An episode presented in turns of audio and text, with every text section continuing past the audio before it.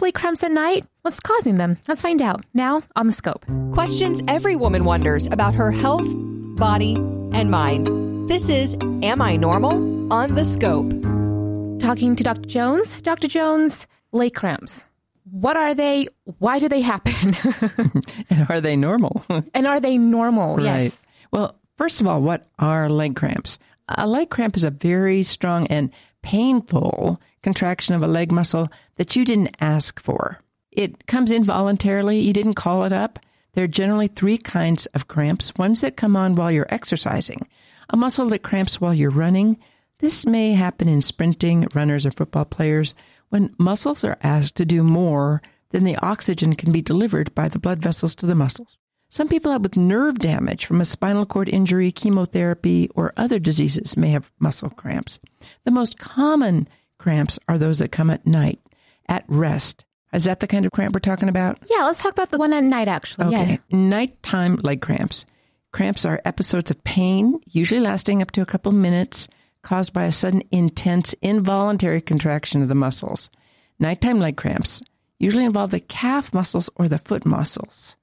Although they're most common in people over 50, they can happen to younger people and children. In people over 60, about one third have had resting muscle cramps in the past two months, and about 50% of people over 80 have them. Though cramps at rest are painful for a little while, they're not dangerous in and of themselves.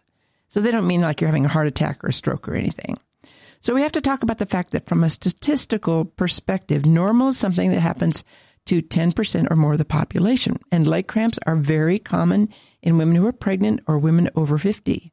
Are you pregnant or over 50? I am not, but I'm actually asking for my mother, who actually happens to be in her 50s. So this Oh, is great. So let, let's figure out what's wrong with her. Well, most nighttime muscle cramps have no known cause. One odd hypothesis that we in the developed world don't squat to poop anymore, and these muscles don't get stretched out on a regular basis. Now, my is- face when you said that. this is an interesting thought, but it's weird. And if I ever got down to do that, I'm not sure I could ever get up. So I'm perfectly happy not to be squatting in that position. It's true that many people, as they get older, don't stretch their calf and foot muscles on a regular basis. Uh, some studies suggest that a program of regular stretching before bedtime decreases the frequency of leg cramps. There are, though, medications and medical conditions that can cause leg cramps. Diuretics or water pills and some blood pressure pills are associated with leg cramps, and so are statins, which it seems like everybody over 60 takes today to treat high cholesterol. Medical conditions such as diabetes and kidney disease, liver disease, thyroid disease, dehydration, low potassium, magnesium, or calcium, all those things can be associated with leg cramps. So, what are you supposed to do? When you get the cramp, stretching the contracted muscle relieves the pain. Pull the ball of your foot towards your knee or stand on a step and lower your heel if you can actually walk to a step. If you're getting a lot of cramps, you should talk to your doctor. Perhaps if you're on a medication that can be changed, that might be a choice. A blood test for potassium, magnesium, and calcium might be suggested. And a program of regular strength and stretch for your legs is good for all of us and may be helpful. And you should try to stay well hydrated. And I really love this one. Arrange your sheets and blankets at the end of your bed so your feet have room to flex.